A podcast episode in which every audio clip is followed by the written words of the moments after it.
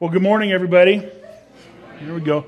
Um, first of all, your worship team is off the hook, and you have a, a lead pastor who plays bass guitar.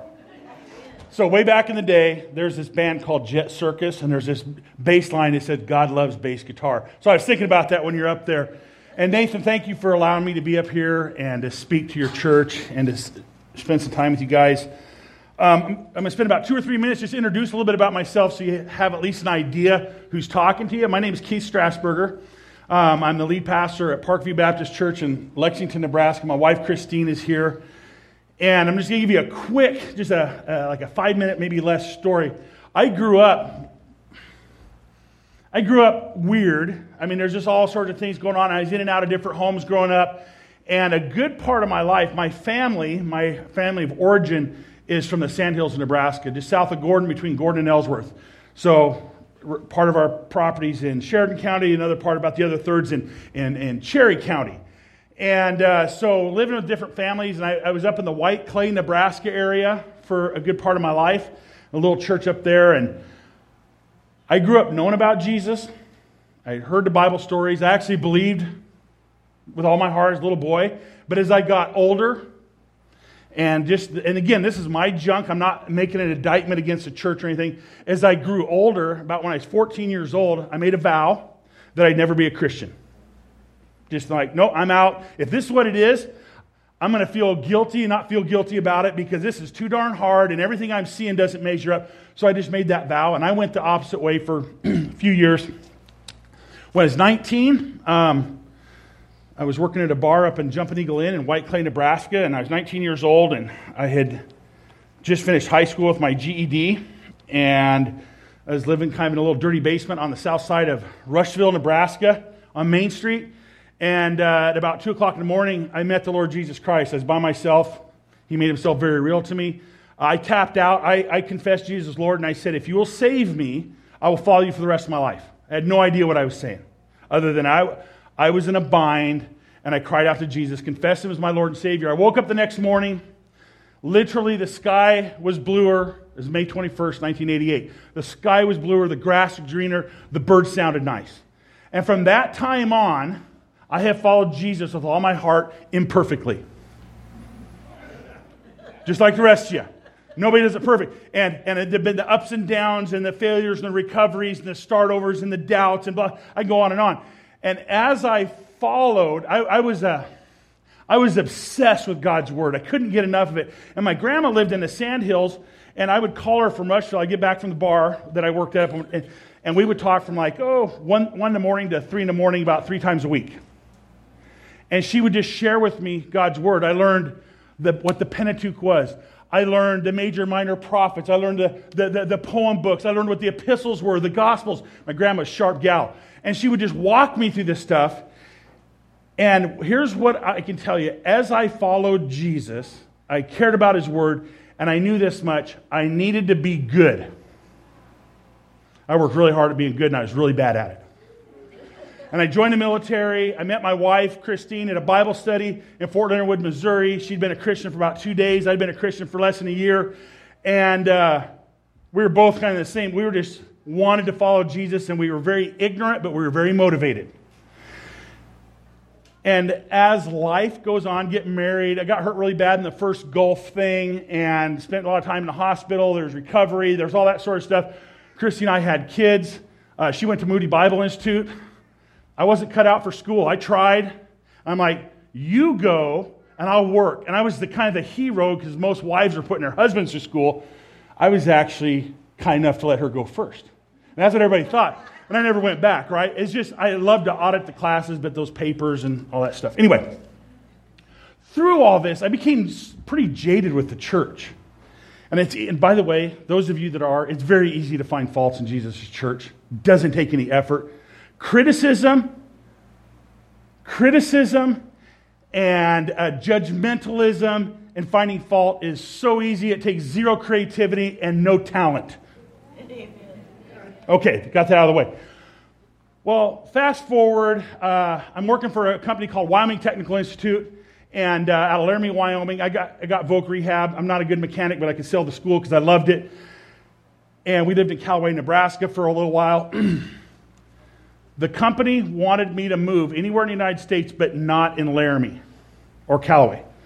So I moved, Christy and I moved to northern Idaho, way up north in that skinny part in the panhandle. Here's the reason why I wanted to live somewhere where there are no people. I didn't like people. No humidity. What am I doing back here, right? No humidity and good gun laws. That was our criteria. So moved to northern Idaho. There's a lot of people, and Christy finds this church, and we go to this church called Real Life Ministries. And so I remember we first pulled up there. I saw the parking lot, and I'm not exaggerating. There's got to be at least 800 cars. I'm like, okay, we're not going in there. That's one of those mega church things. And keep in mind, Post Falls, Idaho is a town of about 30,000 people, maybe. This is back in 2003. The boys wanted to go in, I had two little boys, so we go in, put the kids in kids' church. Christy and I go in, and I see all the people in the lobby hugging.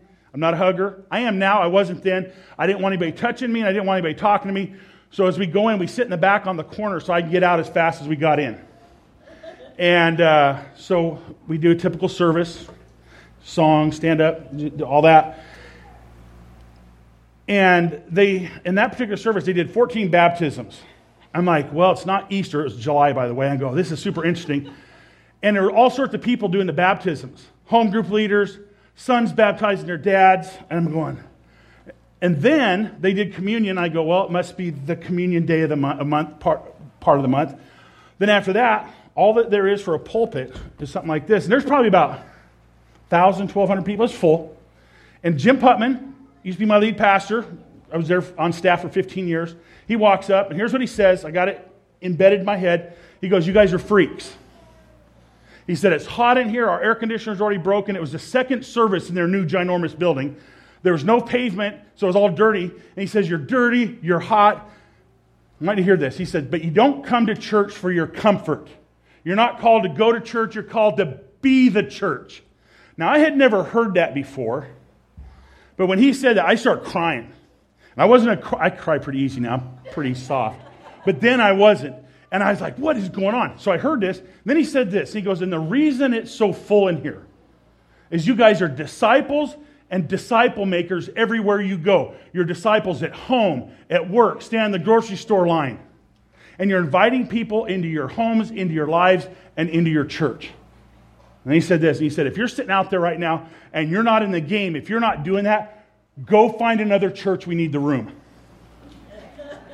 And I was like, okay, he's daring me to leave, which appealed to me. And I didn't know if I 100% agreed or not. I didn't know. What I did know is whatever they believed, they meant it. And they didn't need me there. But if I was going to be there, there was a mission and there was a direction. Here's the other thing I didn't know I did not know after 19 years of following Jesus, after tons of time in Scripture, that I was a disciple of Jesus. I thought the disciples were the guys in the Bible. Once I learned that I was a disciple of Jesus Christ and I could be and make disciples, it changed the entire trajectory of my life. And so Christy and I were there the next week. We were never invited into a home group. We were told this is the group we're going to be in. And, and then that was Chris and Becky Wagner. Next thing I know, they asked if Christy and I would host a home. I'm like, we can do that. Then will you lead a group? I'm like, I won't do that. And they go, yeah, but we need you to, so you can do it anyway. And I was terrible at it. Guys, I, I told this to Parkview. Nobody believes me. They're starting to come along. Well, they're all farmers and ranchers, right? I grew up the same way. Hey, you guys ever heard this saying, if it's worth doing, it's worth doing right the first time? Well, here's what I believe. If it's worth doing, it's worth doing poorly.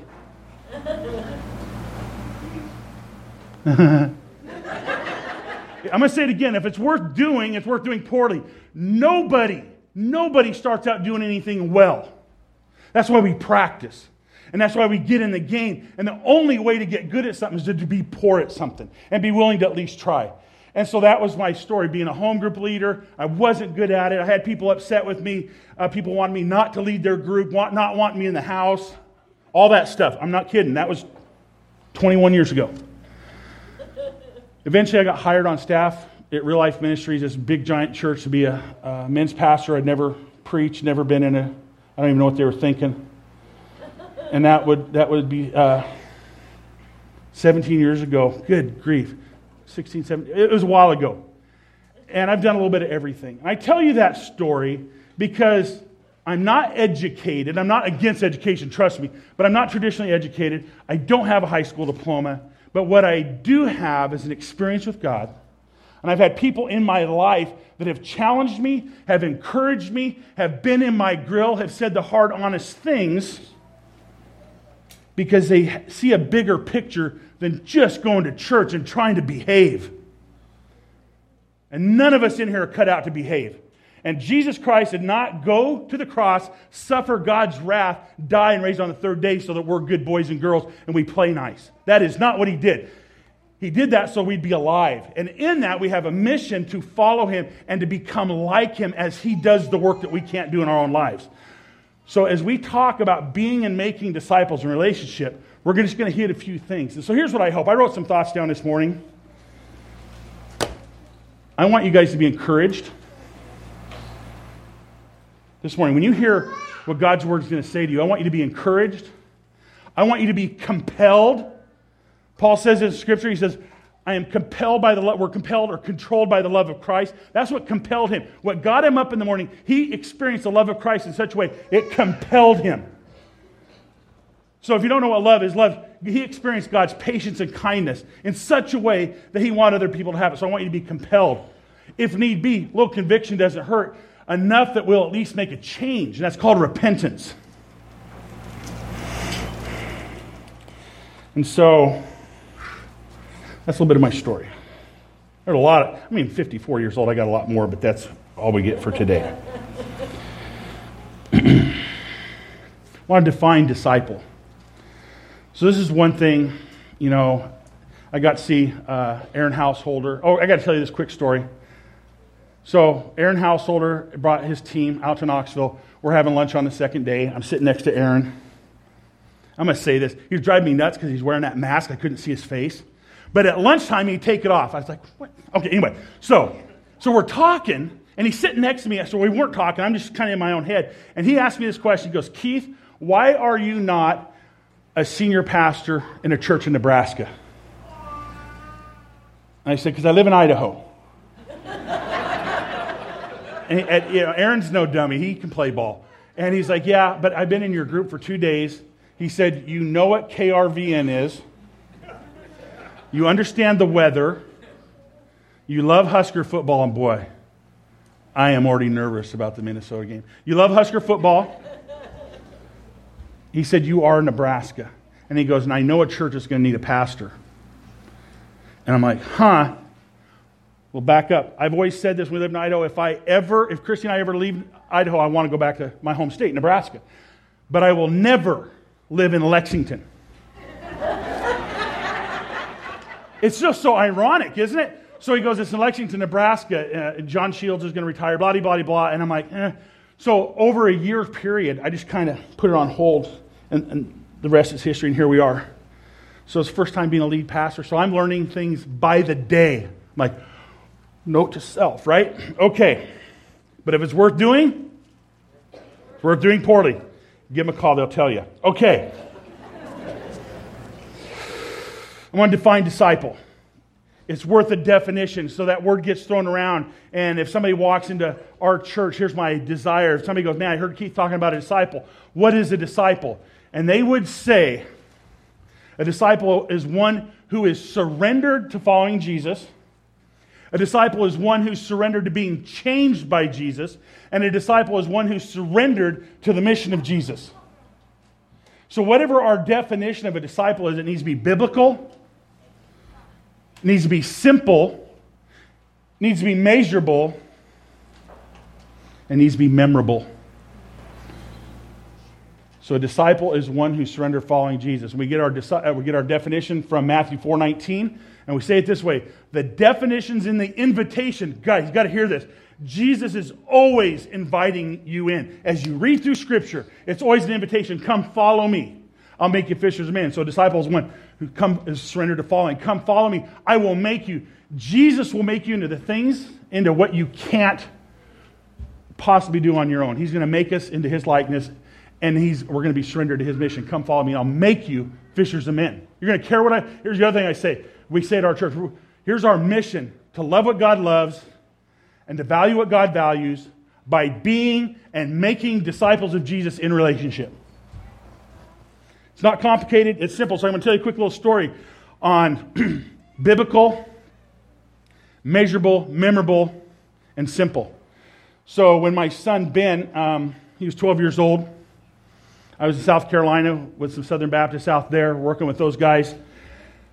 And Christy called me, and Ben was my wild kid. He, was, he just got out of the Marine Corps about a year ago, six years in Marine Corps infantry. He's one of those kind. And uh, Christy said, Yeah, Ben told me he doesn't want to be a Christian anymore. I'm like, Okay, I'll take care of it when I get home. What do you do? So we get home. We're upstairs, just Ben and I, and, and he's upset about a person in our family who did some terrible things. And he's like, Why would she do that? And I said, Well, she's probably tired of being a Christian. I said, Do you ever get tired of being a Christian? He goes, I hate being a Christian. I go, Okay. I go, Why? I go, What do you want to be then? Guys, ask questions. Do not, if I could do some things over, don't lecture your kids to death. Ask questions. Just let them process. I go, So, Ben, what do you want to be? And he goes, I want to be wild. so, okay, what do you want to do this wild? And he goes, I want to jump off a train bridge into the river. And I said, Well, we can go down on the North Fork of the Coeur d'Alene River, and that train bridge is about 60 feet. I'll take you there, but you got to wait until I get my truck down in case you get hurt when you hit the water, and I'll, so I can pull you out. and he's like, he goes, I want to, I want to go ding dong ditching. I go, what's that? And he goes, I see you take some dog poop and you put it in a bag, and you light it on fire, and knock on the door, and they stomp on it. I go, I've always wanted to do that. so let's go do it. Let's find somebody, but let me park down the street so nobody sees me. I'm a pastor. I can't just be doing that, right? And he was getting frustrated with me because I'm saying yes to all his wildness. And I go, Ben, here's the deal. I don't want you to be a Christian. We've got enough of them. Said, I want you to be a disciple of Jesus. You know what a disciple is, don't you? And he goes, Yeah, one who follows, one who's being changed, one who's on the mission. And I said, Yeah. I said, Good. He hears it all the time. I go, Are you following Jesus? Here's what he said I try, but I suck at it. And I said, But you're trying. I said, I said, Are you being changed? He goes, Well, I don't know. I said, This is why we do life and relationship, because you might not know, but the people that know you see, and I can encourage you. So I gave him like three things that I see different in his life. Then I said, Are you committed to his mission? He goes, I don't know. And I said, You're super committed. So he got sent home from next door a few days, a week or whatever, for punching a kid out, throwing him in a mud puddle, and stomping on him. I said, You're committed. I said, That kid that you punched in the face, threw in the mud puddle, and stomped up on, up and down on? I go, Why'd you do that? And he said, Well, he took God's name in vain. I told him not to. I said, You're committed to the mission. I said, You care about God. And I said, There's some things we can work on. So you're a disciple of Jesus. Uh, go outside and play. I'll be out there in a minute.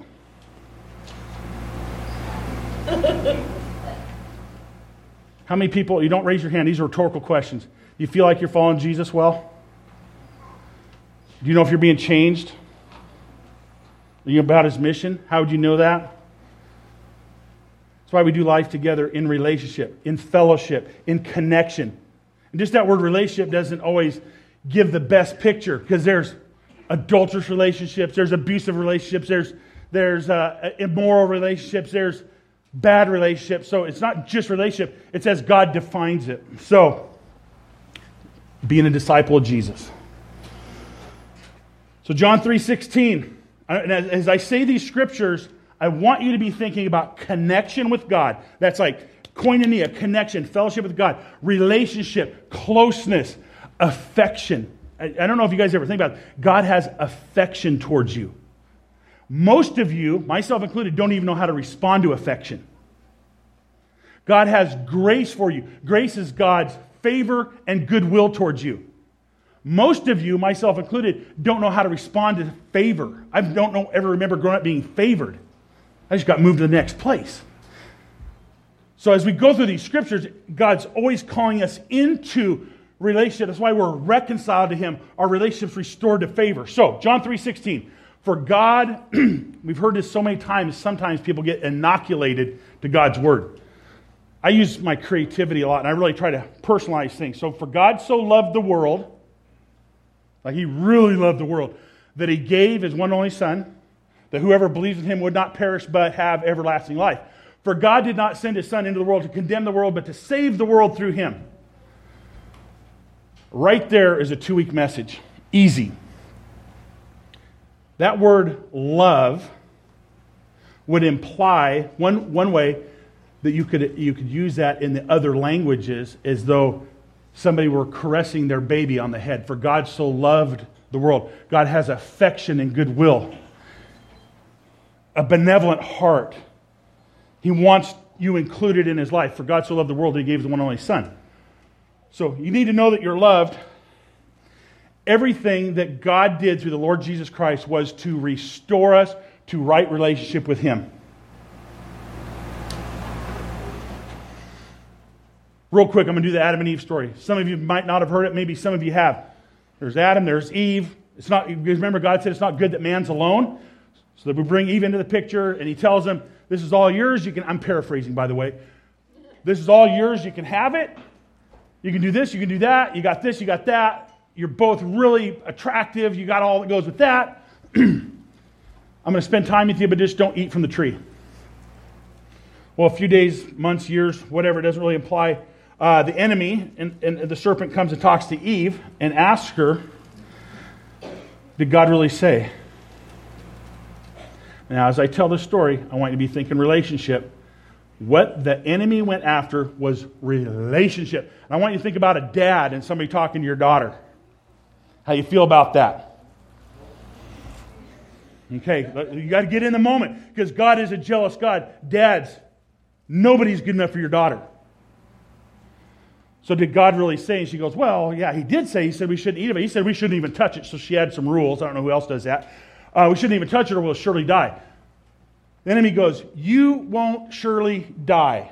For God knows that if you do this, you'll be like him, knowing good and evil. And she's like, Huh. And she saw that it was good, it was attractive, it looked like it'd be good. So she ate. Then she gave some to her husband who was sitting there not taking care of her. So he ate some, and what happened? They realized they were naked. Now, they were good with it a minute ago. Now they're like, yikes. And what did they do? They covered themselves with fig leaves. So they hid from each other. I want you to hear this. They hid from each other. Then they went in the bushes and hid from God. And nothing has changed since. People are hiding from each other and they're hiding from God and they live a life of hiding. So God comes looking for them in the cool of the day. Hey, Adam, where are you? Yeah, we're over here. What are you doing over there? Well, we're naked. Who told you you were naked? Well, the woman. Now we got blame, the woman we, you gave me. And then, uh, what is it you've done? She goes, Well, the serpent. Now we got excuses. Anybody participate in blaming your excuses? By the way, I love your guys' story. The honesty and what you guys did, I'm, gosh darn it, what you guys did is you modeled None of us do this well alone. My wife and I went through financial peace. And I was so angry going through it. I'm like, why didn't anybody ever tell me this? Plus, I was super embarrassed. I was the first pastor out of about 85 pastors in real life to go bankrupt. Well, when I left my previous job and went into what they're paying me, I, I go, I don't think we're going to make it three years. We made it two years. But there were a lot of it was my fault. And everything you said, the, the hiding, the trying to figure out, it's all hiding. And there's no freedom in it. And I don't want to hide, but I'm so scared What's what happened with Adam and Eve. And this is the plight of mankind hiding from each other and hiding from God.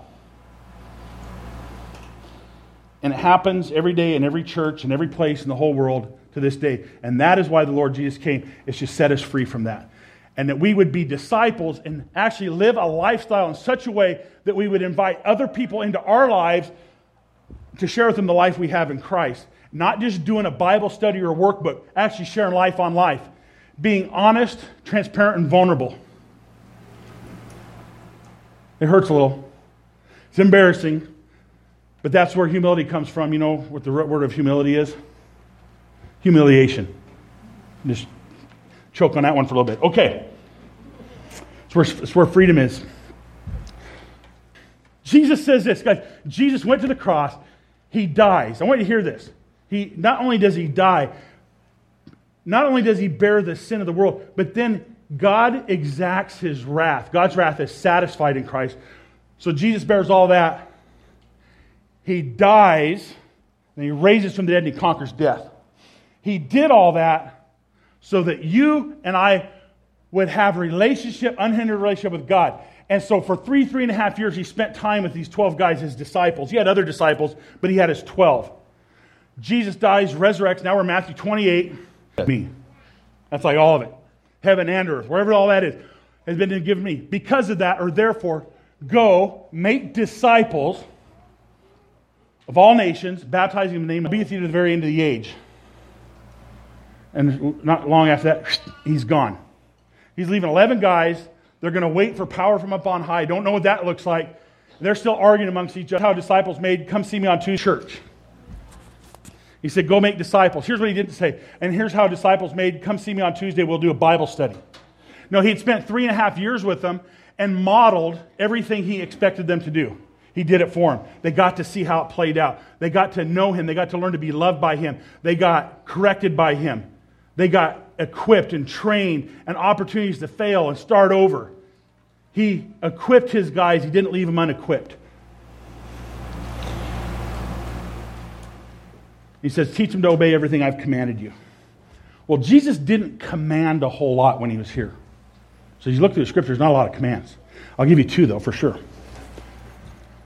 Matthew 22, Pharisees talking to Jesus. They go, Hey, Jesus, what's the greatest command? And Jesus says this He said, The first and greatest command is this love the Lord your God with all your heart, with all your soul, with all your strength, and all your mind. And they're like, Oh, yeah, he's quoting uh, the Shema out of Deuteronomy chapter 6. And he goes, The second is like it. And they're like, Huh? Leviticus 19 18. Love the Lord your God with all your heart, soul, strength, and mind. And love your neighbor as yourself. That's in Leviticus. Then he says this. I want you guys to hear this. All the law and the prophets hang on these two commands loving God, loving others, and hold on, guys, and loving yourself. Yeah, it's good news, huh? To love what God loves and to value what God values, that happens to be you. And for you and I to learn to love what God made and worship Him with it. And I could talk on that for the next four hours, but we're not gonna. So these commands, here's the commands He gives His disciples Love God, love others, love yourself. And here's another command he gives John 13, 34, and 35. Guys, as I've loved you, Jesus saying this is his boys, his disciples, as I have loved you, so think back, experience what it's been like with me. As I have loved you, so love one another. I want you guys to love each other like I love you. By this, by doing this, the world will know you're my disciples because of your love for one another. If all we did, you guys, get rid of all our programs, just, just hang with me. We get rid, and all we do is practice loving each other. That's it. We don't even have to. We don't even have to share the gospel. We don't have to talk. We're just going to take care of each other. And if we want to know what love is, here's what love is. Love is patient and kind. John 13. Christy, my wife taught me this. She goes, Isn't it interesting that God gives us the definition of love? Love, what it is, what it isn't, what it does, and what it doesn't do. Love is patient and kind. You know how I know if somebody's patient and kind with me? They listen to me. A good, loving person listens well. And because they listen, they listen to understand. This is what Jesus did. They can ask great questions. And they can bear with people. So love is patient, kind. It's not rude. If I don't listen very well, I am super rude. Because I've already concluded in my mind who and what you are, and I'll let you know about it. With absolute impunity and no information. It's not rude. It's not easily angered. That's what love isn't easily angered. Oh, here's a fun one it doesn't remember wrongs or it's not resentful. Doesn't remember wrongs, it's not resentful. Doesn't delight in evil, always rejoices in the truth. I love this. Always perseveres, always bears all things. And I tell our church this all the time you know I love bears all things? Because every one of you in here are unbearable. and you know it. And whoever lives with you or is close to you, they know it too but we bear with one another because love hopes all things. Love has vision, can see past the unbearable things. Love never fails. It's always faithful. Semper Fi. The Marines in here get it. Always faithful. It never gives up. And so when Jesus says, As I have loved you, so love one another, we're drawing from the scriptures. And all of this takes practice. Nobody learns to love well. You have to engage. It's an active decision to bear with somebody, to be patient and kind. The fruit of the Spirit love, joy, peace, patience, kindness, goodness, gentleness. What comes after gentleness? faithfulness, and then self control. And is there another one? I think that's it. I always get lost on that backside. That's all the very character of God. That's the fruit of the Spirit. So when we talk about surrender to being changed by Jesus, this is what Jesus builds up in us. So I'm going to encourage you with this. So, how in the world do we even start? Well, if it's worth doing, it's worth doing poorly. If I'm not very loving to my wife, I don't even know where to start. Well, I can look at Scripture and say, well, the fruit of the Spirit is one of them is gentleness. I can start with that. And I can practice gentleness. And I get with a group of guys go, guys, I don't know how to be gentle with my wife or kids. Any guys know what I'm talking about? Uh huh. So where do I start? I actually do that, and I begin to let people into my life to help me with the things that I can't or don't know how to or even want to do. The practice field starts at home. If you're married and have kids, it starts home. If you're not married and don't have kids, you got neighbors, or you got coworkers, or you got family. And all of them are unbearable. So you get to practice that one. The only time I need patience is when I can't take it anymore. So you'll, I, I promise you, be, what time is it? 10, 10, 34. By uh, 1234, you will have opportunity to practice patience. I, I, I, I, promise. And God, Scripture tells us in 2 Peter that God's given us everything we need for life and godliness. He's given us everything we need for life and godliness. And if I don't know what to do, then I ask. And it takes humility to ask. Anybody here like asking for help? I'm getting better at it because I'm like, you know, if I don't ask for help, I'm just a train wreck for everybody around me. Guess what it says in 1 Peter 5? God opposes the proud. So if you're proud, you're sitting there thinking you can figure out, you're playing those games. I've done them, so I know I'm, i get to talk about this stuff. You're being prideful, God opposes you. You're in opposition to God if you're proud, if you're unrepentant, if you're going to play games and come to church and smile, but still have hatred in your heart towards yourself and others. God opposes the proud, but He gives grace, He gives goodwill, He gives charity, He gives favor to the humble. The ones like, I don't know where to even start. Here's how I pray sometimes Lord, I don't even know how to want to change. I don't even want to change. I actually prefer this. I don't know how to be different this. I need you to help me with this. And then I tell, I got a group of guys around me that know, they know me. They know the questions to ask, they know how to encourage and how to challenge me. Because there's a big part of me that doesn't want to change. I just like doing what I like to do. And I can't do it on my own. I'm not strong enough. And that is the beginning of being a disciple having all the right answers. I don't even have the right answers. I've read the Bible a couple times. But I can listen well and go, man, that sounds really hard.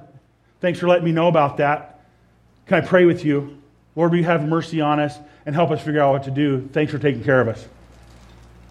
That didn't even take a GED. That was funny. it was to me anyway. I say that I'm going to finish now. I say this at our, at our church every Sunday. John 13, Jesus said, As I have loved you, so love one another. By this, the world will know you're my disciples because of your love for one another. If you, as this church, and I, I already love this church, I'm sitting here, I'm going, Lord, how did I end up here? Aaron Householder, Scott, Sarah, Dave. I mean, it, it doesn't even make sense. And here we are in a Southern Baptist church in Lincoln, Nebraska. And I'm in a Southern Baptist church in Lexington, Nebraska. And I'm not even Southern Baptist. Now, put, figure that one out. But I love the Southern Baptist church. So, if all we do is love one another, who wouldn't want to be part of a group of people that take care of each other, protect each other, fight well, recover fast, forgive, and protect each other? You would have to build six or seven different churches because they wouldn't really care what you believe. They just know that in this church, they're going to be taken care of. They're going to be included. They're not going to be talked about. They're going to be protected if we love each other like Jesus loves us. Father, I love you. Somebody prayed earlier, I only love you because you first loved me. My capacity to be loved and loved is dependent on you.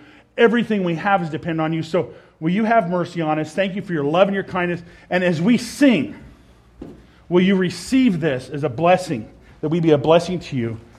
We love you and thank you. In Jesus' name, amen.